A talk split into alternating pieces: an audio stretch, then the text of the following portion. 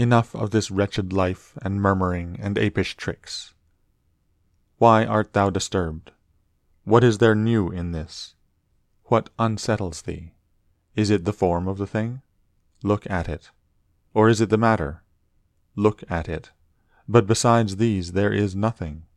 Towards the gods, then, now become at last more simple and better. It is the same, whether we examine these things for a hundred years or three.